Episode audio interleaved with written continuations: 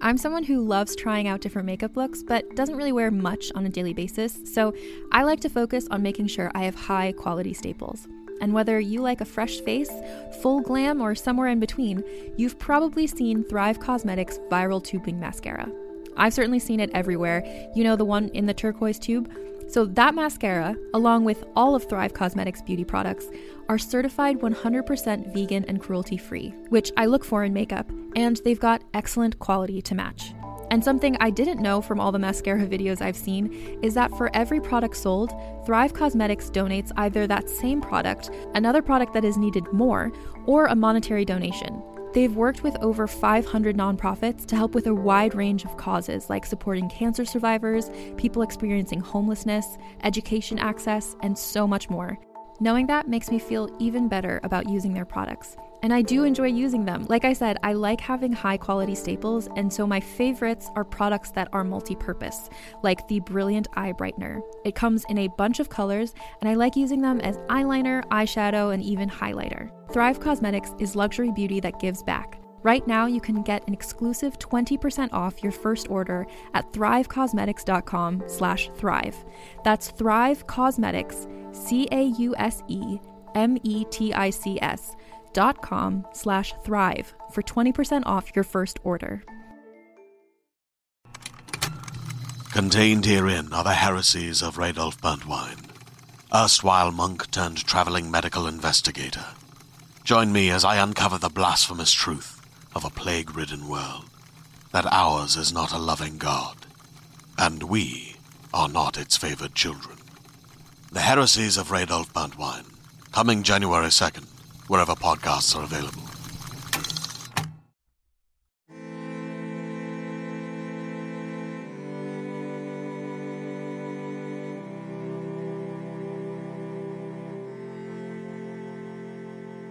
Hello, welcome to Vulgar History, a feminist women's history comedy podcast. My name is Anne Foster, and today we have a very special guest who is Daphne Palmer Geanacopoulos, author of a book that just came out called The Pirate's Wife The Remarkable True Story of Sarah Kidd. And so she is going to join me to help share the story of Sarah Kidd, who is married to uh, the famous pirate Captain Kidd, who you might have heard about. It's a really interesting story, and I hope you enjoy this talk with Daphne Palmer Geanacopoulos.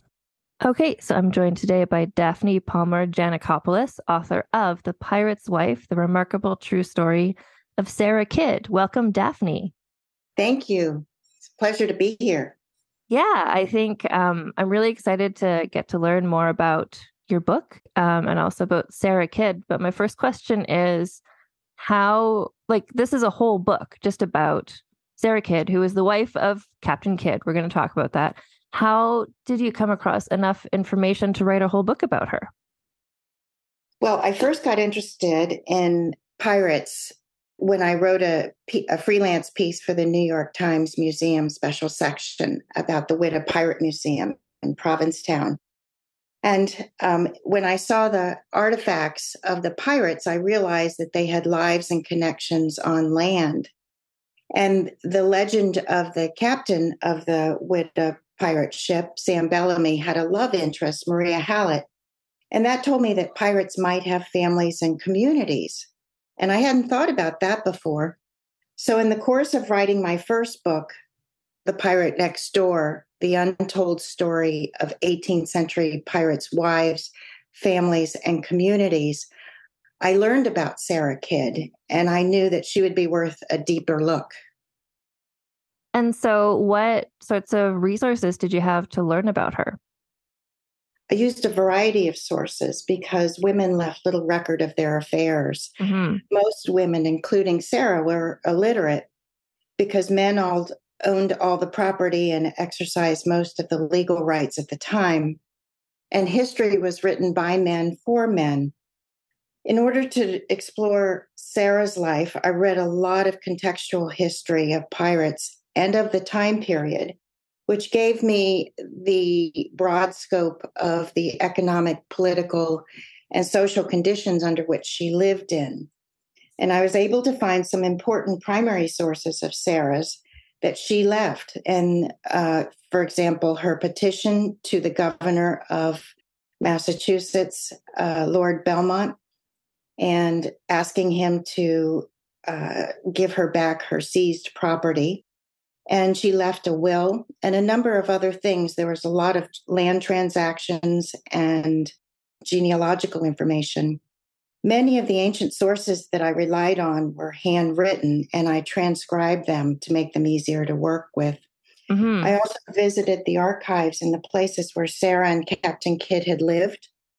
Those were in New York and Boston and Rhode Island.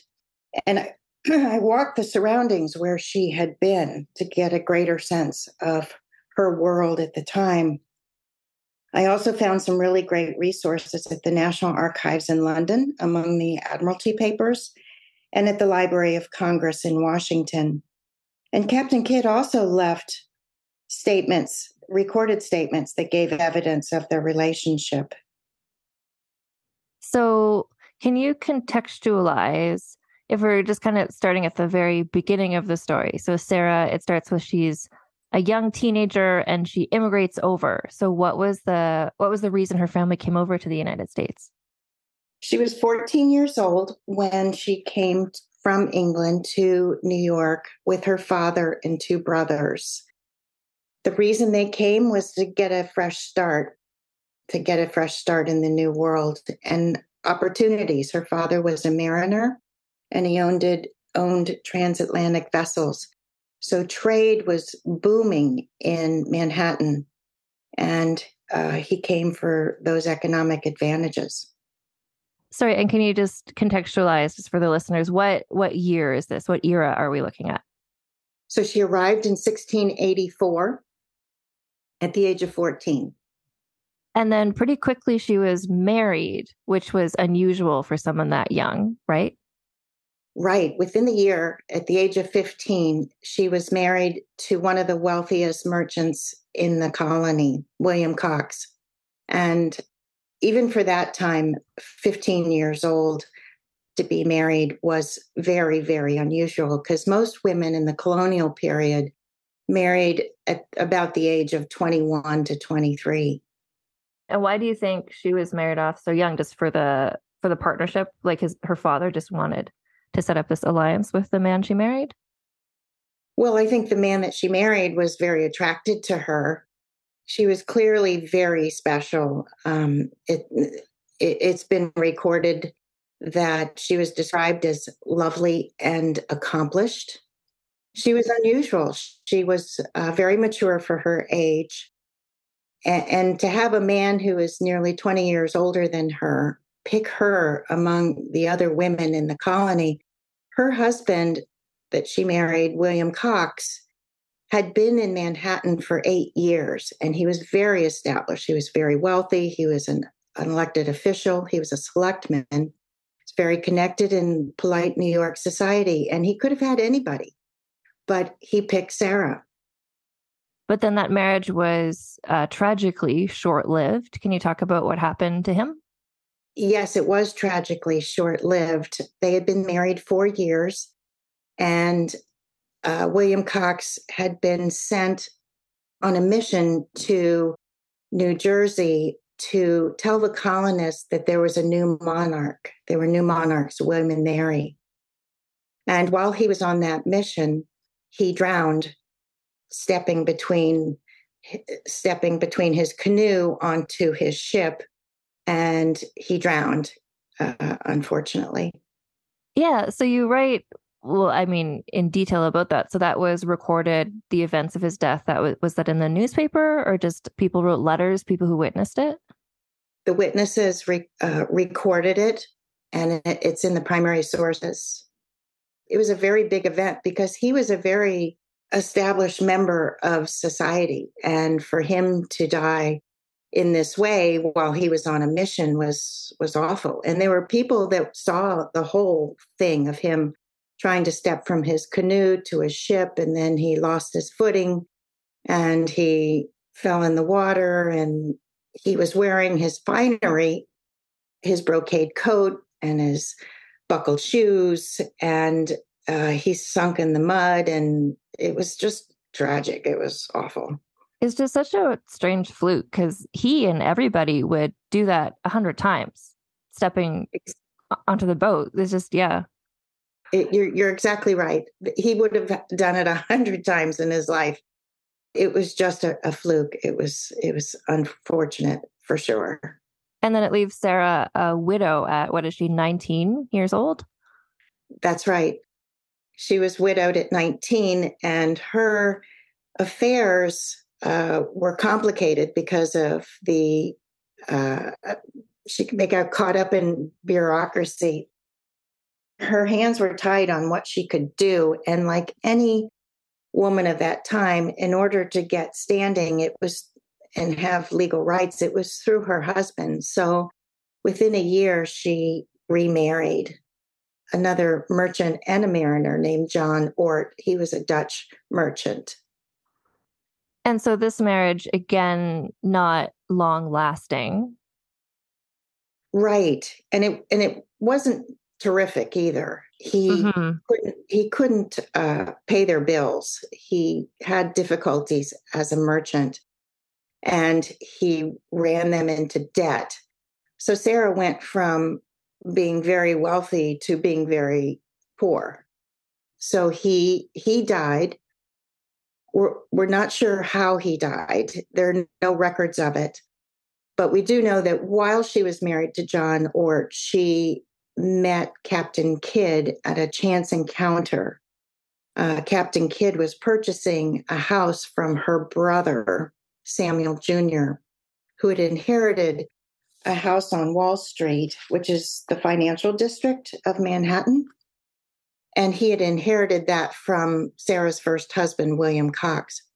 So her brother, her younger brother, is selling this house, and Captain Kidd purchased it. So she met Captain Kidd then. People like myself, so who I, I read the book vaguely kind of on Captain Kidd, oh, he's a pirate. Can you just contextualize for people at the time she met him? Who was Captain Kidd? What was he up to? He was a privateer. He was a stellar member of society. He owned a great deal of property. He was a war hero because he had saved the colony from chaos that was going on during Jacob Leisler's takeover of the colony. And so he was um, he was a very esteemed member of society. He was a very reputable privateer. He was very skilled as a mariner. And so when she met him, he was just this great guy. And for the record, he did not come turn pirate until much, much later. And when she married him two days after John Oort died, he was a privateer. And um, the two of them were like a power couple. Can you talk about what, what so I just think it's so fascinating that we'll talk about what happens to Captain Kidd, but he's remembered now as this pirate. But at the time, a privateer was kind of the reverse reputation. He was doing things that we think of as pirate things, but when you're doing it for um, the government, then you're called a privateer. So, can you just talk about the difference? Like, what was a privateer versus a pirate? That's a great question. A privateer is, in essence, a legal pirate a privateer, Captain Kidd, was hired by King William and the most important men in London, the a number of lords, to go hunt enemy ships. And England was at war with France. So Captain Kidd was to go capture French ships, capture the ship and the cargo, and bring it back to London.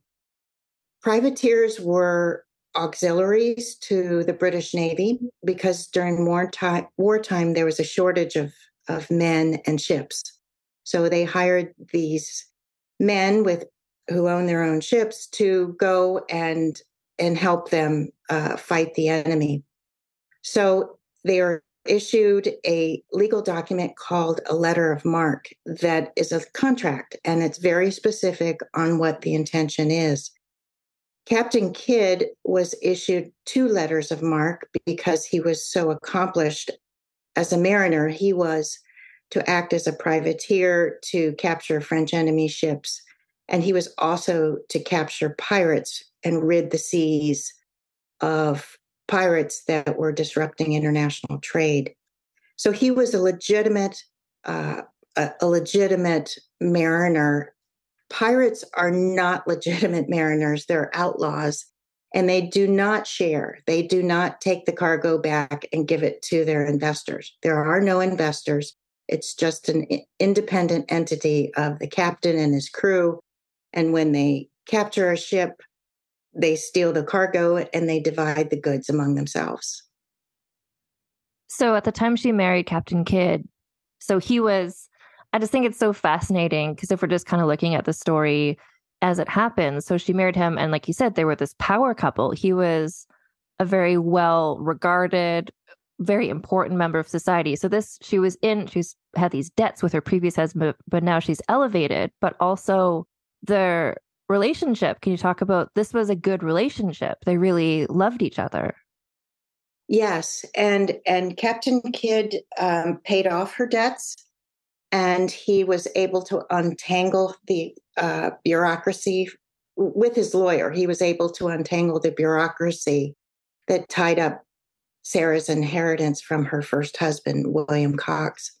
So yes, it, it was a very strong relationship, and he stayed uh, around for five years working as a merchant sea captain to be near Sarah. They had two daughters, a little girl named Elizabeth and young Sarah. Elizabeth was born in 1692. Sarah and Captain Kidd married in six, May of 1691. She was 21 years old and he was 37. And in 1692, they had Elizabeth. In 1694, they had little Sarah. So for five years, he was home, except when he went on his trips to Antigua to deliver uh, goods for his merchant shipping business.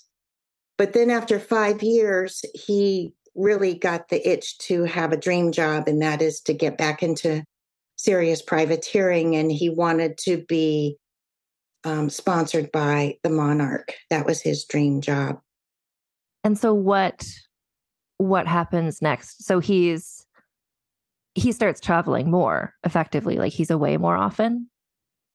So he promises sarah that he will he will be back very soon but he wanted the opportunity to see if he could get this uh, dream job with the King of England and investors.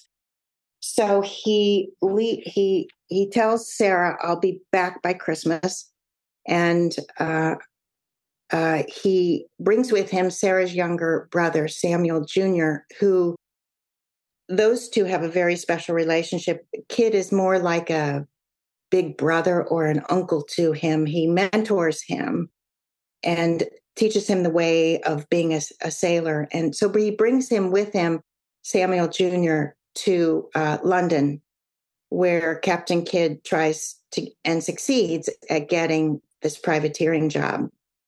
So he's gone for uh, almost a year and he comes back and he tells Sarah that he's got this great opportunity and he promises her it's a one year gig. It's a one year job. He'll be back, and um, this is this is an opportunity of a lifetime. So he does go, and she lets him go, and uh, they spend time together every minute before he leaves. And um, he, uh, when he sets out on his voyage, it's just supposed to be for one year. That's what his contract says. But while he's at sea for a year, he doesn't find any prizes to capture. So he stays an extra year and then he stays an extra year. And it's three years now. And his men are are really unhappy because they have no money to pay to earn. They they've earned no money and they have no money to send back to their family. So things are difficult after three years and and the ship that he was given a brand new ship called the adventure galley is now leaking and in bad repair and the men are mutinous and the conditions on board are terrible so it's a very difficult time for captain kidd and his men insist that they just take any prize that they can because they are now desperate. And that's where he breaks his contract and captures ships that are not just French ships. He caps, captures other ships too. And that's when he's considered that he turned pirate. And so once he does that, what are the what are the repercussions to to the king who had who had given him this job? Well, they keep it quiet. They don't want anybody to know, and they use Captain Kidd as a scapegoat. In the meantime, Captain Kidd comes back after three years to get Sarah.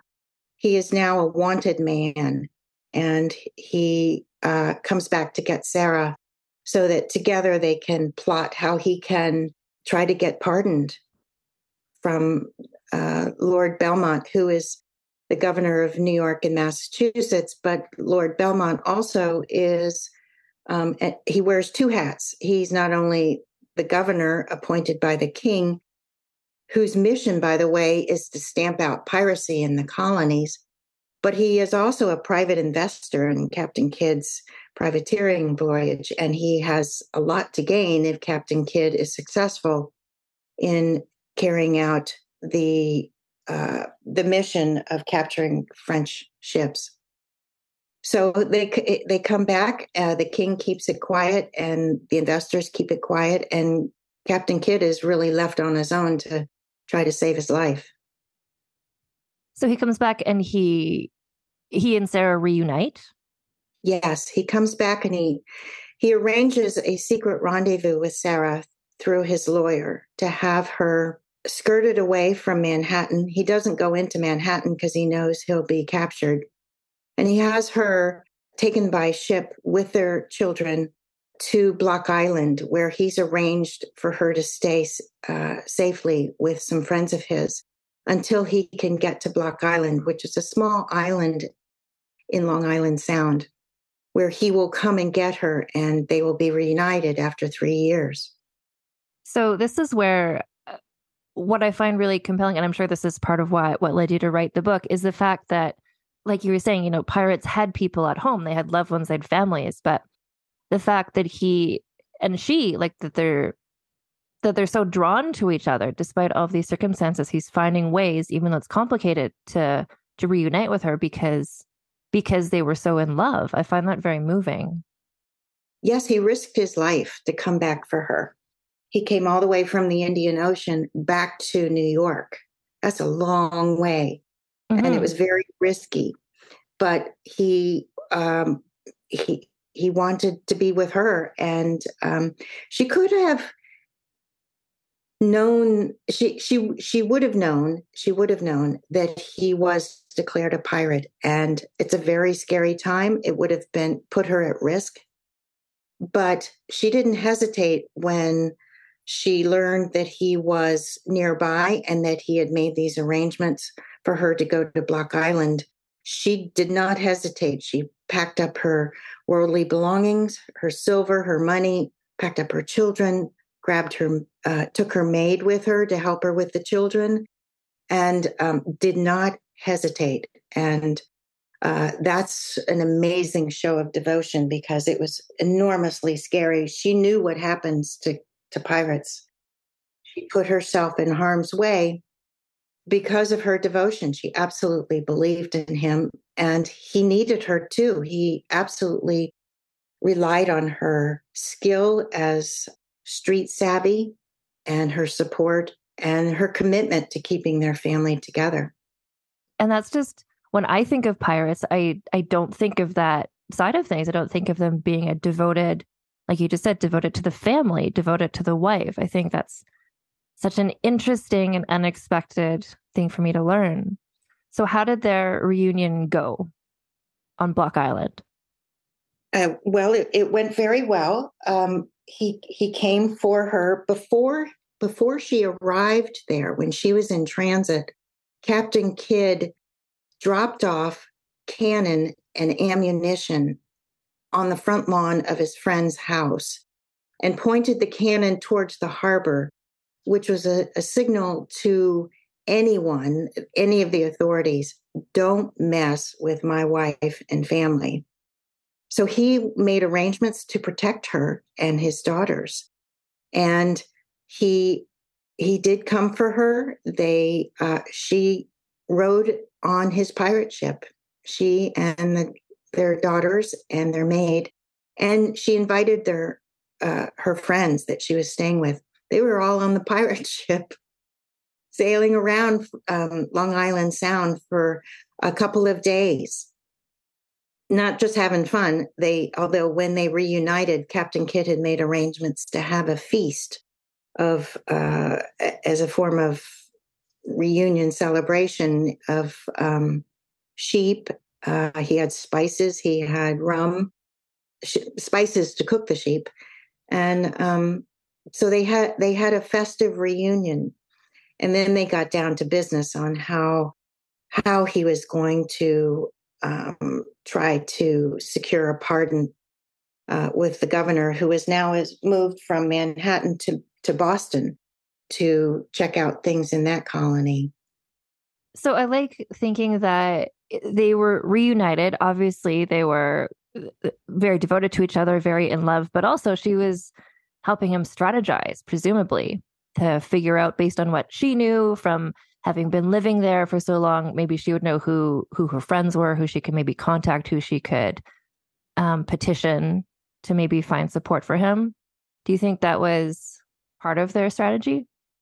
Yes, um, I think she applied her her her natural instincts of nurturing and protecting, and I think that was her strongest suit.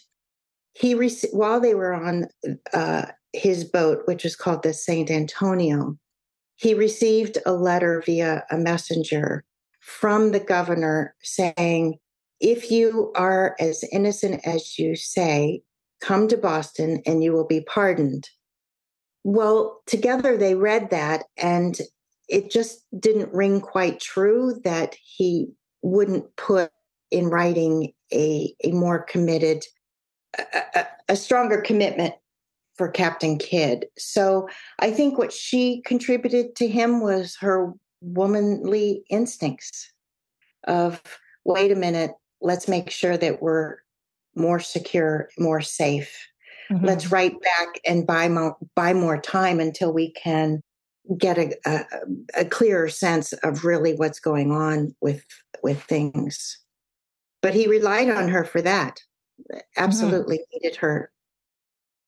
And that's where I think a lot of the the strength of your book as well is you found these primary sources and you're looking at the events that happened and then kind of deducing what Sarah's role would have been in these events given that we don't have her writings, we don't have her diaries. So we know that she and he were on the ship together. You just said they um you know they were suspicious of this of this letter.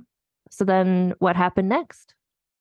So they go to, they sail, uh, uh, they're very suspicious, and Captain Kidd has a ship full of uh, treasure so he goes to uh, Gardiner's Island, which is in Long Island Sound. So he is in Long Island Sound, picture this, at Block Island, and he sails west.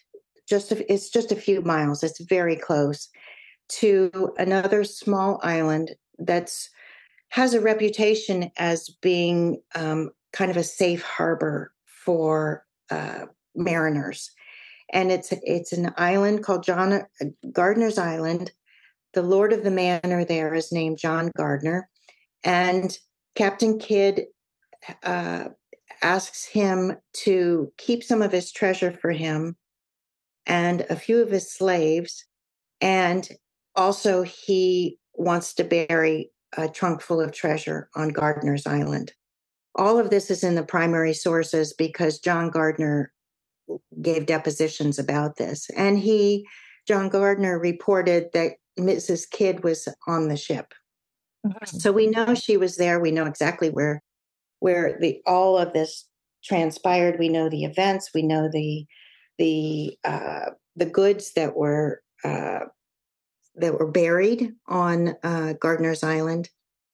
So he, uh, Captain Kidd, is is making provisions to provide for his safety by offloading his treasure because he thinks that it is a great leverage with the governor uh, to give him a pardon. And if the go- if the governor will give him a pardon, he will tell him where all the treasure is.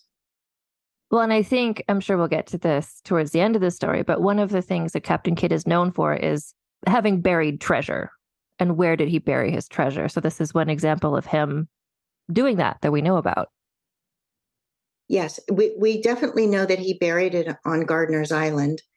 And we also know that the governor found out about it and uh, found out about it, and eventually it had to be returned. So he here's the story. So Captain Kidd buries it on uh, on Gardiner's Island.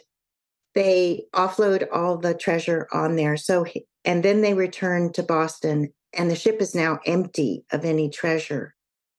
So Captain Kidd arrives, and after a couple of days trying to get a meeting with the with the governor, he is finally granted a meeting, and he is asking for a pardon. And the the governor doesn't trust him, and arrests him and puts him in prison there in Boston, and he's chained with 16 pound weights around his ankle and his wrists. And he's in solitary confinement. And Captain Kidd tells him, is forced to tell him about the buried treasure on Gardiner's Island, of which he does. And uh, Lord Bellomont sends men to Gardiner's Island and and has it dug up. John Gardiner, the lord of the manor, is is not in any position to mess around with the governor's men and tells him where it is buried on his property. And the, and the governor's men dig up the the trunk full of treasure and bring it back to Boston. And the other the other bits of treasure that were offloaded were dispersed in various ways uh, in various places of which we don't really know um, but the only person who would have known is Sarah. Yeah, I just want to mention too for people who are going to read the book, like the very the very opening of the book, you kind of hint towards she is the only one who knows where potentially more treasure is buried. That's correct. That's correct. There are no primary sources to, te- to that say where the rest of the treasure is. Other, there are primary sources that say it was buried on, on Gardiner's Island. There are no primary sources that say where else it was buried, um, but but Sarah would have known where it was all dispersed. So where where was she? What was happening to her while he was um, imprisoned in chains at this point? Was she also arrested, or? Yes, she was. She was arrested as an accomplice to him, and she was put in prison too. And she was there for a period of time. Uh, we're not sure how long, but it was long enough so that she was desperate for money because in those days they didn't give them anything more than bread and water, and they had to pay for their own food. But Sarah had no money because her belongings had been seized when Captain mm. Kidd were, was arrested the governor's henchmen came into her lodgings and stole all her personal belongings. They took her trunk of silver and her money and her all her all her valuables. So she had nothing and then she was in prison with nothing. Her children are back at her lodgings, which are some friends' houses, a friend's house, and she is there all alone with no food in a prison and her husband's somewhere in the prison, a few cells away, but he doesn't know she's there and she can't get word to him. But Captain Kidd, in his protective way of providing for Sarah, had before he met up with her at Block Island, made a backup plan with yet another one of his friends and hid gold with him. His name was Captain Thomas Paine, who lived outside of Newport, Rhode Island. So Captain Paine is holding backup reserves for Sarah should she ever need them. So Captain Kidd was m- making all these provisions for Sarah for her safety in the event things went bad. And Mhm. thank good he, goodness he did because things went very bad. Yeah. So she had she had to get these backup resources in order to have food in prison. Eventually she was released from prison because the governor had no reason to keep her. And uh, so she was released and then she was just waiting months and months and months and months for Captain Kidd's hoping hopefully hoping for his release.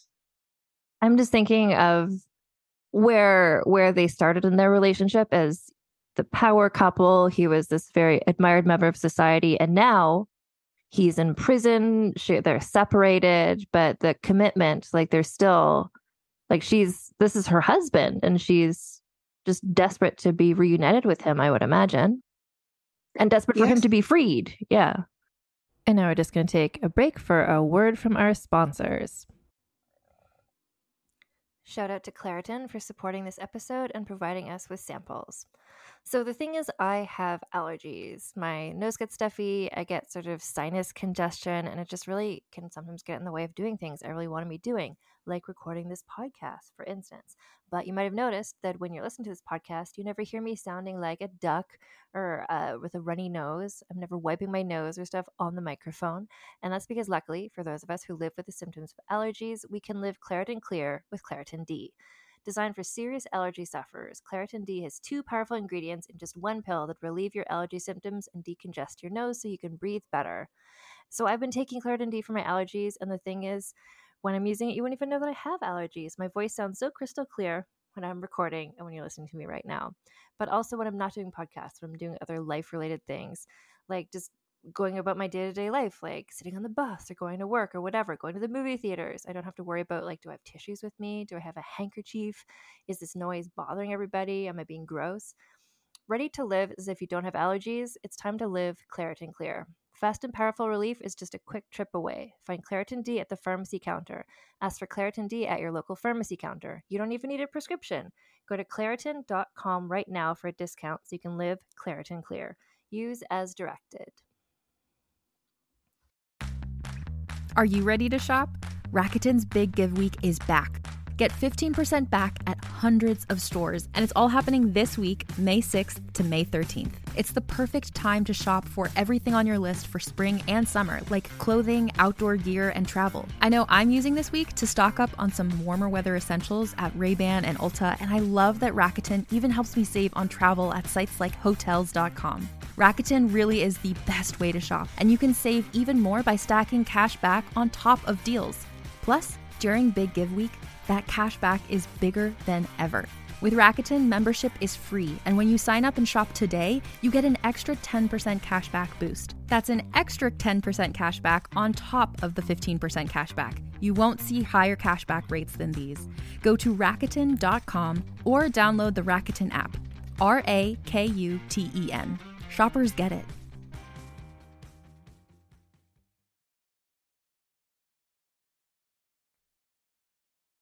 And we're back. Absolutely. And she she she sends two petitions to the governor.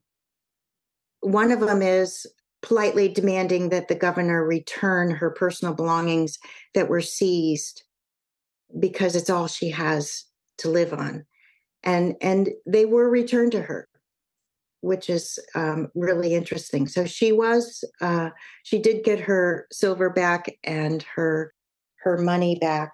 The second petition she sent, she sent three petitions while Kidd was in prison.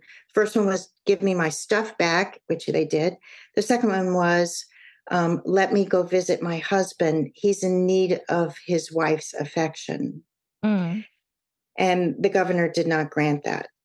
And then the third one was we're now into the dead of winter in Boston. And of course, there's no heat in this. This is 1699. Boston's prison is just a hellhole. And he has only the clothes that he had when he was chained and imprisoned months ago. We're going on eight or nine months now. And he's freezing. He's absolutely freezing. And so she petitions the governor to let her bring him blankets and warm clothes. And he doesn't let her do that. But the authorities in London are worried that Captain Kidd is going to die in prison because of the conditions. So they make allowances for him to be given blankets so that he will stay alive. So, what is the intent? Why do they want him to stay alive? Are they they're waiting for him to have a trial, or why? What is the end goal for them? They do want to have a trial. Uh, Lord Bellomont wants him to be tried for piracy in Massachusetts, but the laws of Massachusetts at the time didn't allow pirates to be tried. They had to be sent to London to be tried there. So they are trying to keep him alive so that he can be tried for his crimes. He is eventually put on a ship.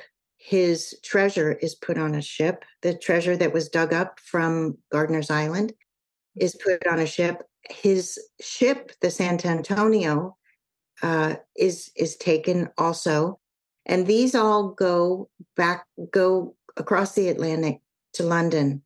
In addition, Kidd's men, who were his crew, are arrested and taken with him to London. So he is there imprisoned again in solitary confinement for over a year, awaiting trial. And that goes, I think, somewhat famously very badly for him. It does. And at this point, he is starting to go mad because he is physically so worn down and so emotionally worn down from being in solitary confinement in chains in Boston for almost a year and then in London in the same conditions uh, for another year. So it, the man's spirit is just depleted. He does manage to write some amazing letters defending himself. But you also see from his handwriting and from what he writes that he is now a desperate, desperate man pleading for his life. And by the way, his his one uh, his evidence is gone missing conveniently so there it's very difficult for him to defend himself. He also was given lawyers but but not not enough legal representation. So it was really unfair the conditions under which he was tried. He really had had no chance. Like it was the ending was predetermined. This was a trial that the people his enemies wanted him to be found guilty. Yes. Yes the trial documents are very, very interesting, but they're also, I found them hard to read. Hard to read, meaning it was just so sad to to hear it all going on. But that's because I, um, I really thought Captain Kidd was a decent man. I didn't think he was how they made him out to be is like this monster. I didn't see him that way he was um, he was tried not only for piracy he was tried for murder too. And what happened there was that on the third year when the men were in desperate desperate situations and they were very very mutinous. And one of his crew members who is the gunner meaning he ran the, the cannon um, mouthed off to captain kidd and and a captain of a ship just cannot have disrespect and insolence among his crew members. And in in the 17th century what captains did to their crews on a good day may not have been the best of of, of things. Some of the punishment was very harsh. Anyway so this gunner mouths off to captain kidd and Captain Kidd gets angry because, of course, he's in, in straits, also desperate to try to save his ship that's leaking and to capture prizes to um, appease his men and his investors and the king in England. So the gunner who mouths off, Captain Kidd hits him with a wooden bucket on the head, and the guy dies the next day. So that then he's accused of being a murderer, but it wasn't premeditated. It was an act of of anger and disciplining the insolent mm, uh, crew member. So mm-hmm. Captain Kidd is is now tried for murder and piracy, and he was found guilty of murder.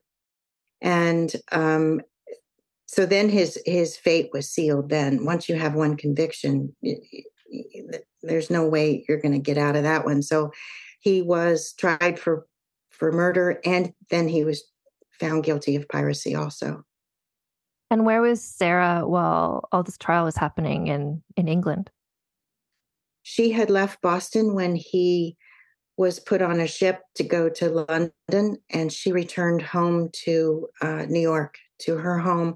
She lived on the corner of Pearl Street and Hanover Street in the Hanover Square area of Manhattan, which is now thought which is now the financial district mm-hmm. of Manhattan. So she returned to her home there, waiting, thinking that he would be uh, found not guilty. And at the same time, hoping that he would be pardoned because the king issued a proclamation pardoning pirates. They, he was trying to, to rid the seas of pirates. And this happened a couple of times that the, the king issued pardons. And this pardon, Sarah was really hopeful would, would apply to Captain Kidd. But the king specifically named that Captain Kidd would not be in the broad pardon of pirates. Mm. And so he was found guilty and was put to death, right? Yes, he was hanged on the River Thames, and his body was left in chains for years as a, as a uh, reminder to anyone who would think of turning pirate to let them know it was a terrible idea. And so, this where does this leave Sarah other than devastated? Um, but she's again widowed, still quite young, what does what does she do? Well, she waits.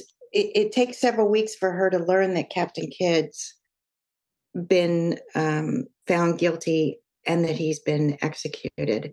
And when she gets the news, the authorities in New York come and confiscate everything from her.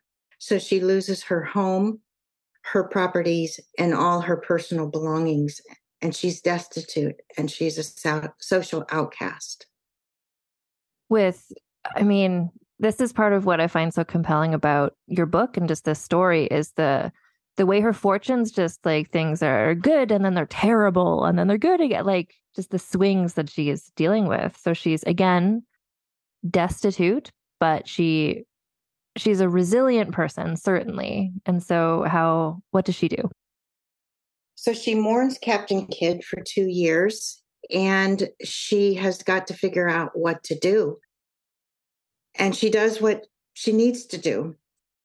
She remarries, and with the help of her father, uh, she remarries a, an East Jersey merchant named Christopher Rousby. And with the help of her father, uh, she's able to offer a dowry, which is um, some property that she had, that, what was in Captain Kidd's name, as all property was, it was in the man's name. And she has her father, she gives, she has her father take the property um, and give it to Christopher Rousby. So it's a nice arrangement. She and Christopher Rousby get married. And in order to be made whole again, to regain all her properties that she lost as a pirate's wife, she is restored by Queen Anne, who is now the new monarch after King William fell off a horse.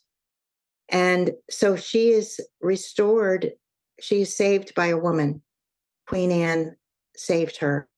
And Queen Anne had, must have had enormous empathy for her because at the time that Sarah sent a petition to the Queen asking for the Queen to restore her, it took took six eight weeks for a letter to cross the Atlantic in a ship if it got there on, at all, and the Queen within two or three months restored her, made it made it legal again for her to have all her properties.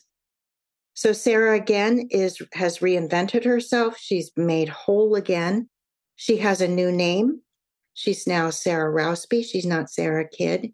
Her two daughters take on Rousby's name. And she has a long and successful marriage with Christopher Rousby. They were married mm-hmm. 25 years, and she has three sons with him. And one of them she names William, which could be in memory of Captain Kidd.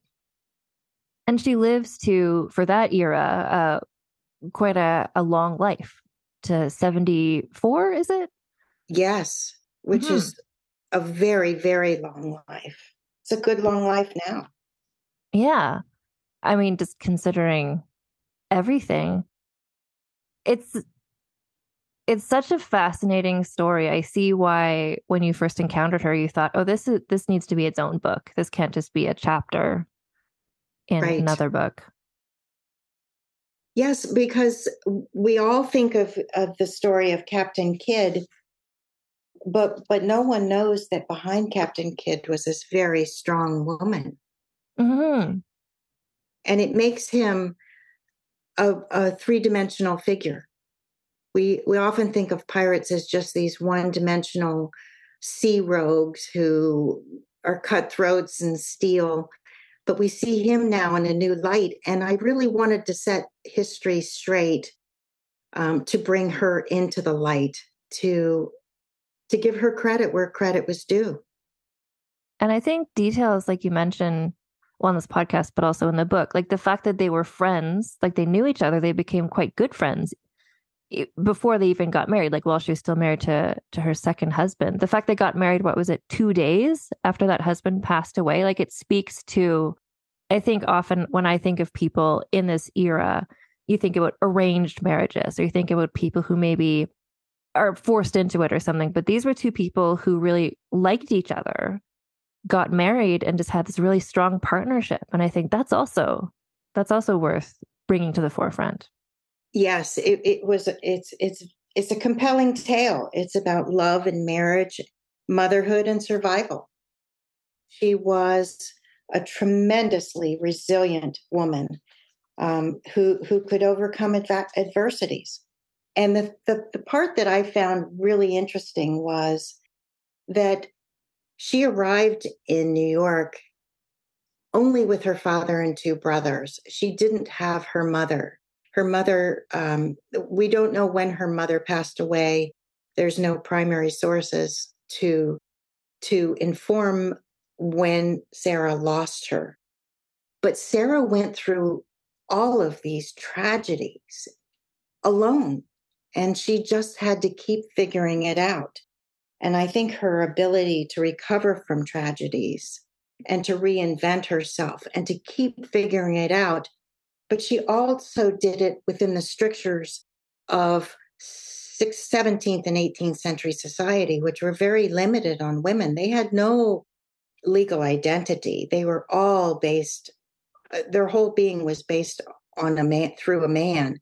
Mm-hmm. But Sarah was able to navigate herself through the limitations to create a life for herself, which in the end was very successful and she restored herself she she died her will shows that she had all her properties she had her five she had five children that survived to adulthood and that in itself is amazing mm-hmm. because so many women died in childbirth so sarah not only was physically strong living to the age of 74 she was physically strong surviving childbirth and surviving five five pregnancies and her children lived to adulthood. I mean, she's an, an, amazing woman with a, a, a character that is really worth bringing to the forefront of uh, empowering women who have and who have tragedies,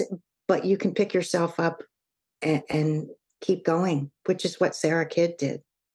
And I think just the the fact that her character comes through so strongly despite not having her diaries, despite not like just the evidence that you were able to find, it really it's enough to to put together. We can see what kind of a person she was just based on the evidence that was left behind. Like that was how strong her character was.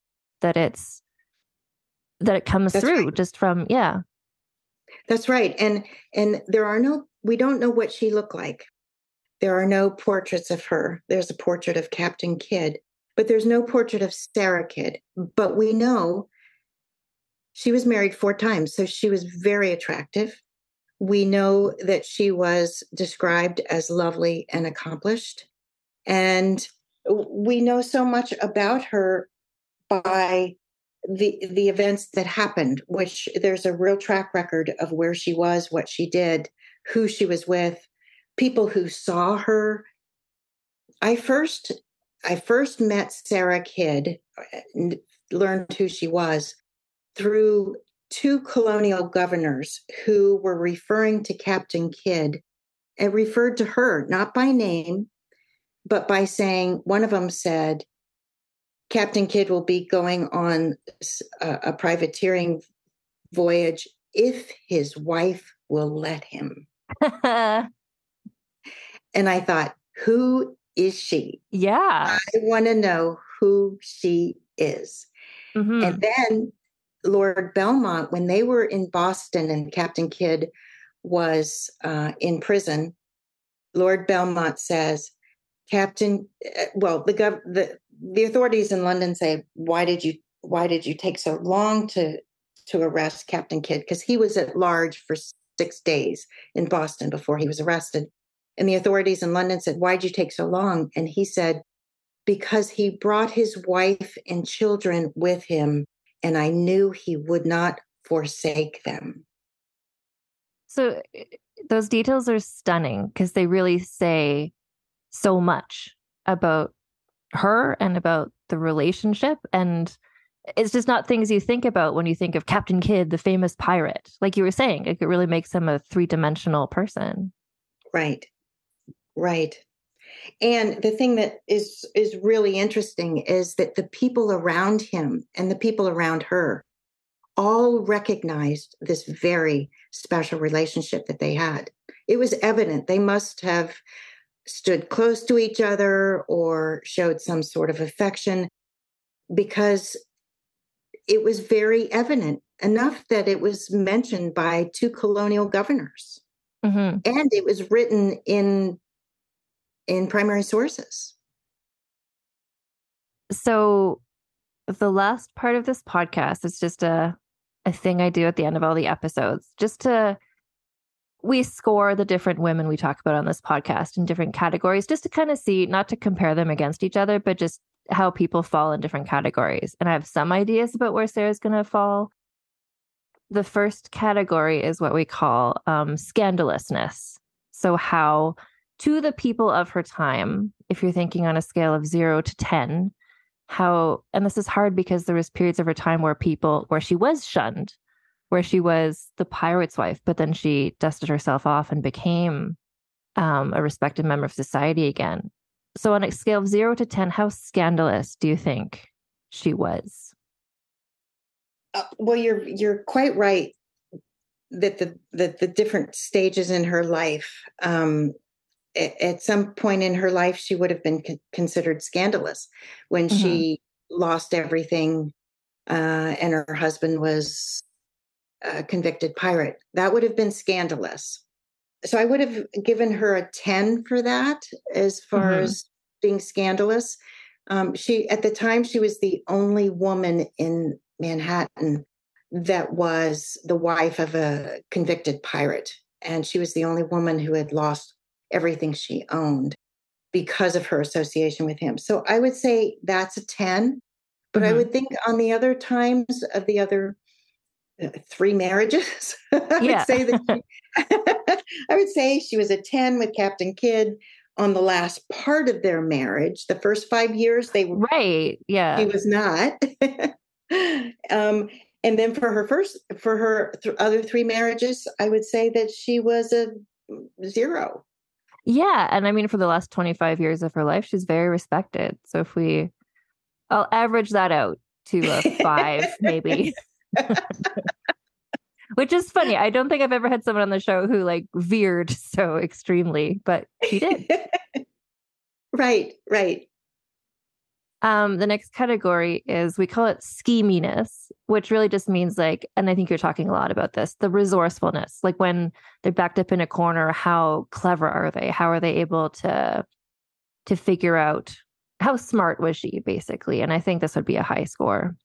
Oh, definitely. When she, when she was um, and we see that in this in the the the period when she is in Boston. She's a ten. She should be a twenty five. But yeah, she's she is showing her deep depth of love, commitment, resourcefulness to protect her husband and her family.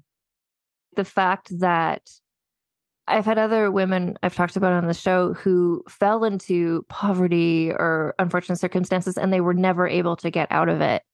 But the fact that she did at least twice really speaks to how how just kind of indomitable she was, how smart she was, how clever she was. Yeah. I love that you use the word indomitable. Indomitable. That's the word that I think of too she had skills. She knew how to persuade, she knew how to hustle, she knew how to survive. Her greatest strengths were her courage, her commitment, and her love. But so, she, uh, to get back to scheminess, um, mm-hmm. I think she, I think she was schemy in, in, um, in ways that were um, appropriate for the time. I mean, it's it's not like she went and hurt anybody. She worked within the the confines of what she had, but she was trying to figure out she even tried to figure out how to get Captain Kidd out of prison and how to be sweet to the guard and I don't mean sweet meaning in a sexual way.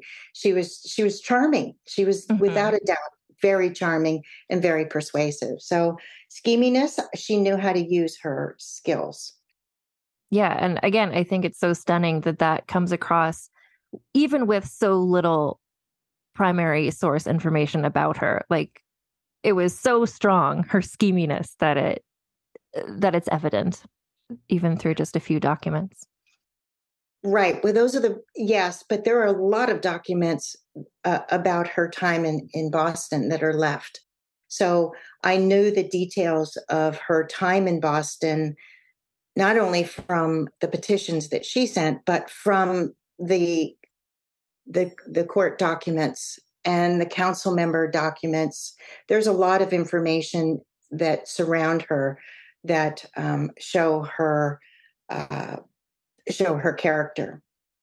Well, and I guess that's the other thing too. It's I've I've been saying there's uh, so little evidence, but you're right. There is there were many things you're able to look at. But I think compared to other women of that era, there's so much more. Like there's so many other wives of merchants we don't know about. So the fact that she did make herself, it just shows the effect she had on everyone around her. The fact that she, that we know as much as we do.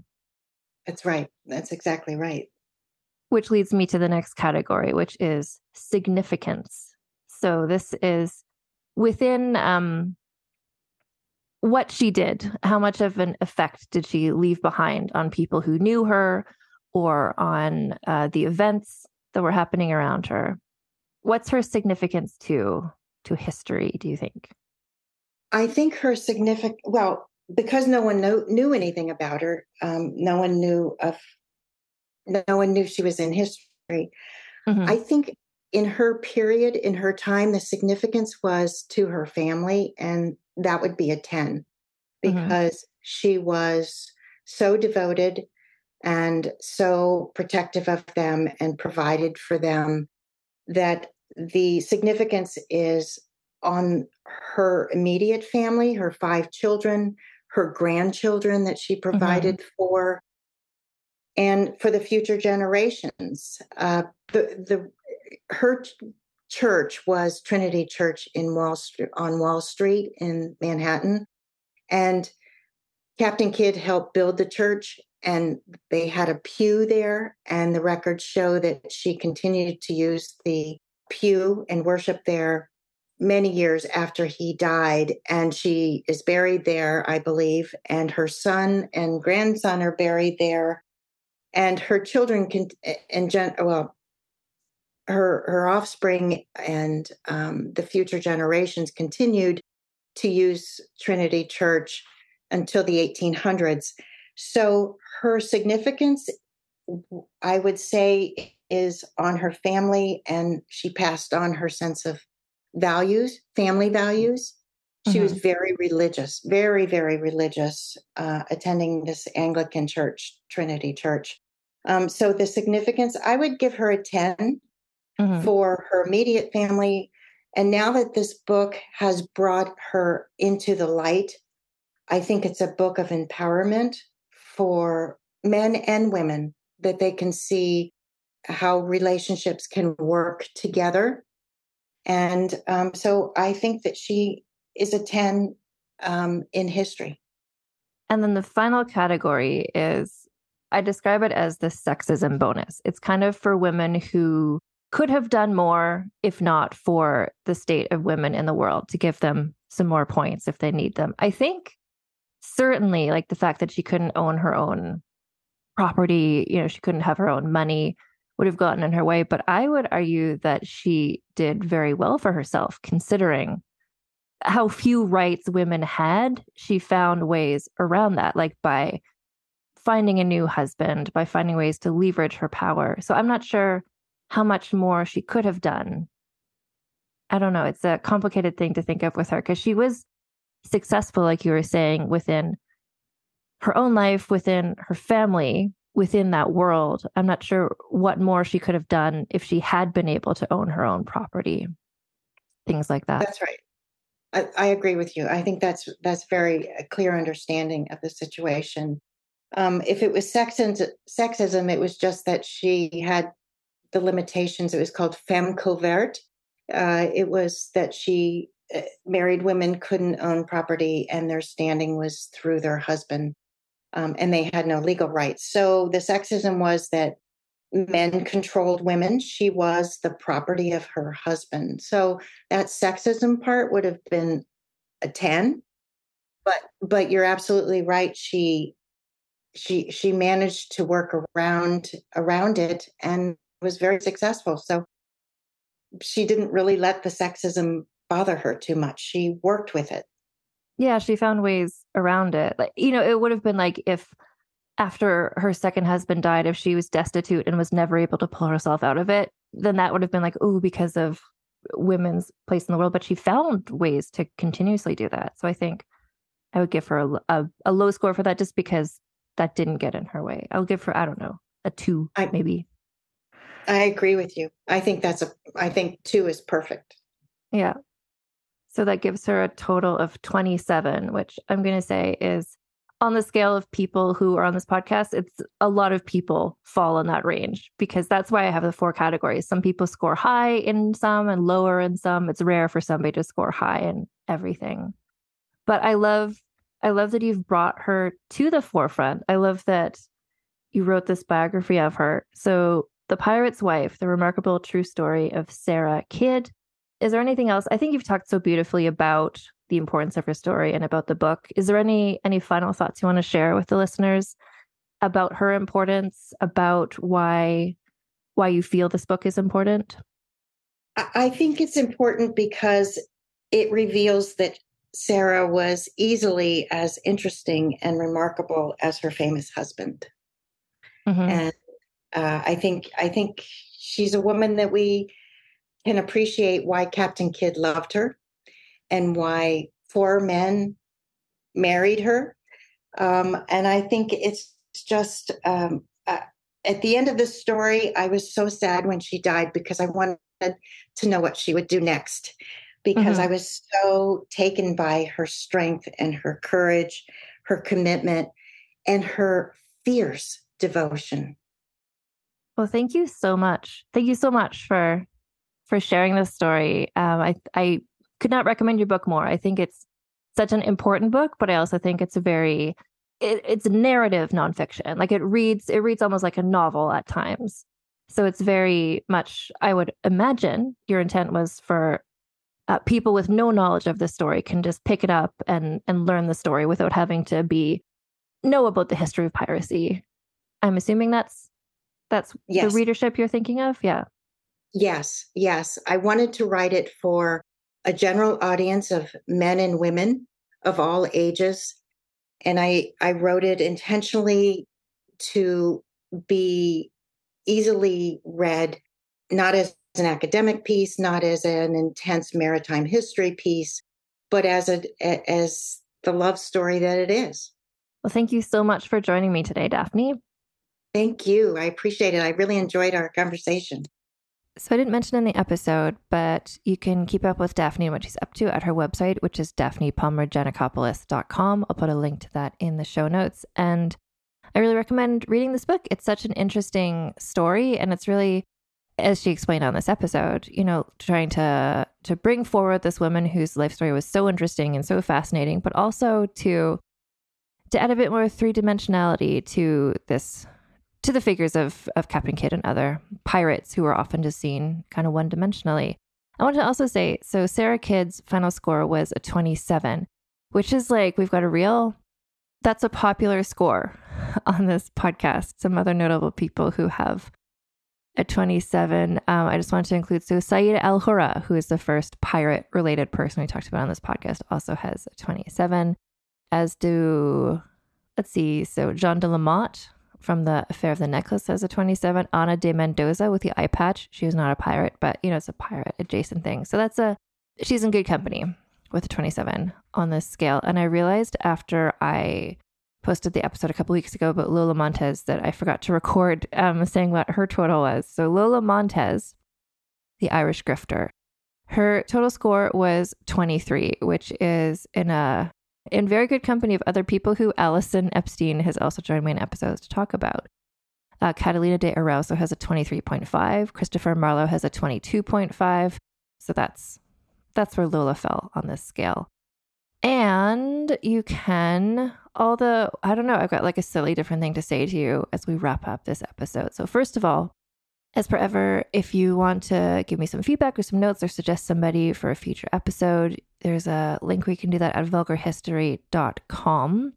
I also want to let you know at that same link, which is where you can send me messages with like holiday gift giving coming up soon, like what I don't know, Christmas and Hanukkah and Kwanzaa and all different things. And if you want to, as a gift, give somebody an audio recording of me saying, I don't know, Happy Hanukkah to your friend or whatever, I'm totally open to do that. I did that for somebody and then I was like, "Oh, I could I could do this for other people if you want to do that as a gift." It's not like it's like what Cameo is, except it's just me doing a voice recording and not a video. And it's just, you can ask me about that through my website if you want to do that.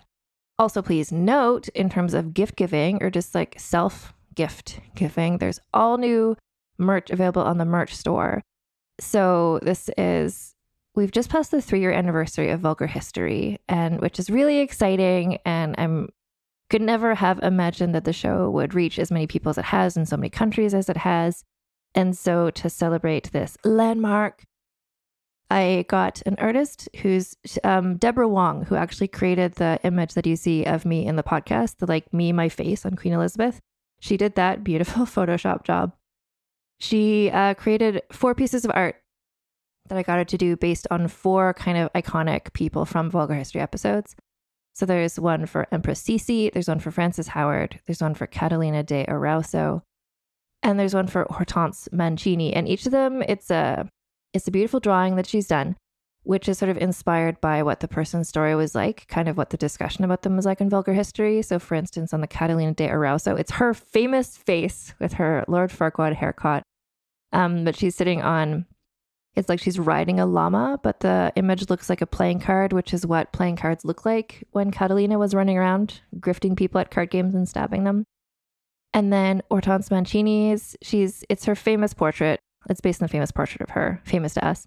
with her Sailor Moon buns and the flowers, but she's all surrounded by flowers. And that kind of shows how she, through the face of great challenges, um, so many adversity she faced in life, that, but she kept beautifully blooming and through it like a beautiful flower. The Empress Sisi one, it's partially the famous portrait of Sisi with the stars in her hair, but it's like that's half of it, and the other half is a, a horse, just kind of like running wild with the the mane of hair, just to show like Sisi is seen so much as this beautiful person who, you know, famously wearing the really tight corset and stuff, but really on the inside and who she wanted to be and who she really was in her soul was this horse girl who loved growing up just free in the woods. And then the the final portrait is of course Frances Howard, who is one of the muses for why I ended up doing this podcast in the first place. So it's a beautiful drawing of her and her famous tits out portrait and underneath it says tits out, but in like oldie time English script using the language. And I did consult with people who know about this stuff um, how you would have said and written tits out in the 17th century when she lived. So it says like titties outies. Anyways, that's all available at vulgarhistory.store. If you're going to be shopping there, remember you can use code TITSOUT for free US shipping or TITSOUT10 for 10% off. You can also follow me on social media. I'm on Instagram at Vulgar History Pod. Also, I've started doing TikTok. So on TikTok at Vulgar History as I record this, uh, Twitter is slowly imploding as a thing. So by the time this is released, like God knows what's going on there. But anyway, Twitter at Vulgar History. And if you want to support the podcast as well, you can support me at patreon.com slash Ann Foster Writer. So if you join for at least a dollar a month, you get early ad-free access to all the episodes. And then if you pledge at least $5 a month, then you get access to the Patreon limited other series. So, Vulgar Peace Theater, where I talk with Lana Wood Johnson and Allison Epstein about costume dramas. Most recently, Queen Margot, my favorite movie of all time. I also talk about um, there's so this asshole episodes are on there. The most recent one I've done there, Genghis Khan. So, which was voted on by the Patreons. So when you're there as well, sometimes there's polls you can help me choose what to talk about. Anyway, that's that's my long rambling end of things. But basically, the Pirate's Wife, The Remarkable True Story of Sarah Kidd. Great book, super recommend. And until next time, keep your pants on and your tits out. Vulgar History is hosted, written, and researched by Ann Foster and edited by Christina Lumagi.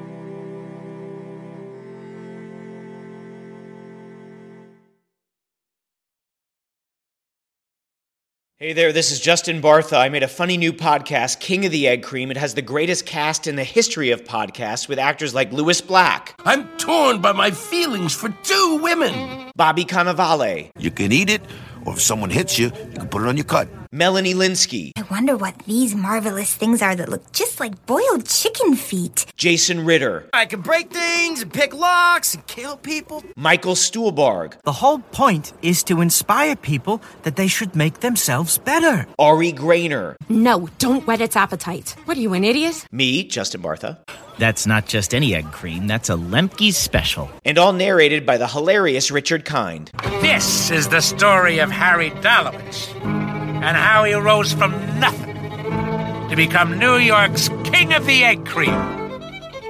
So if you like funny true stories, come listen to King of the Egg Cream, available wherever you get your podcasts.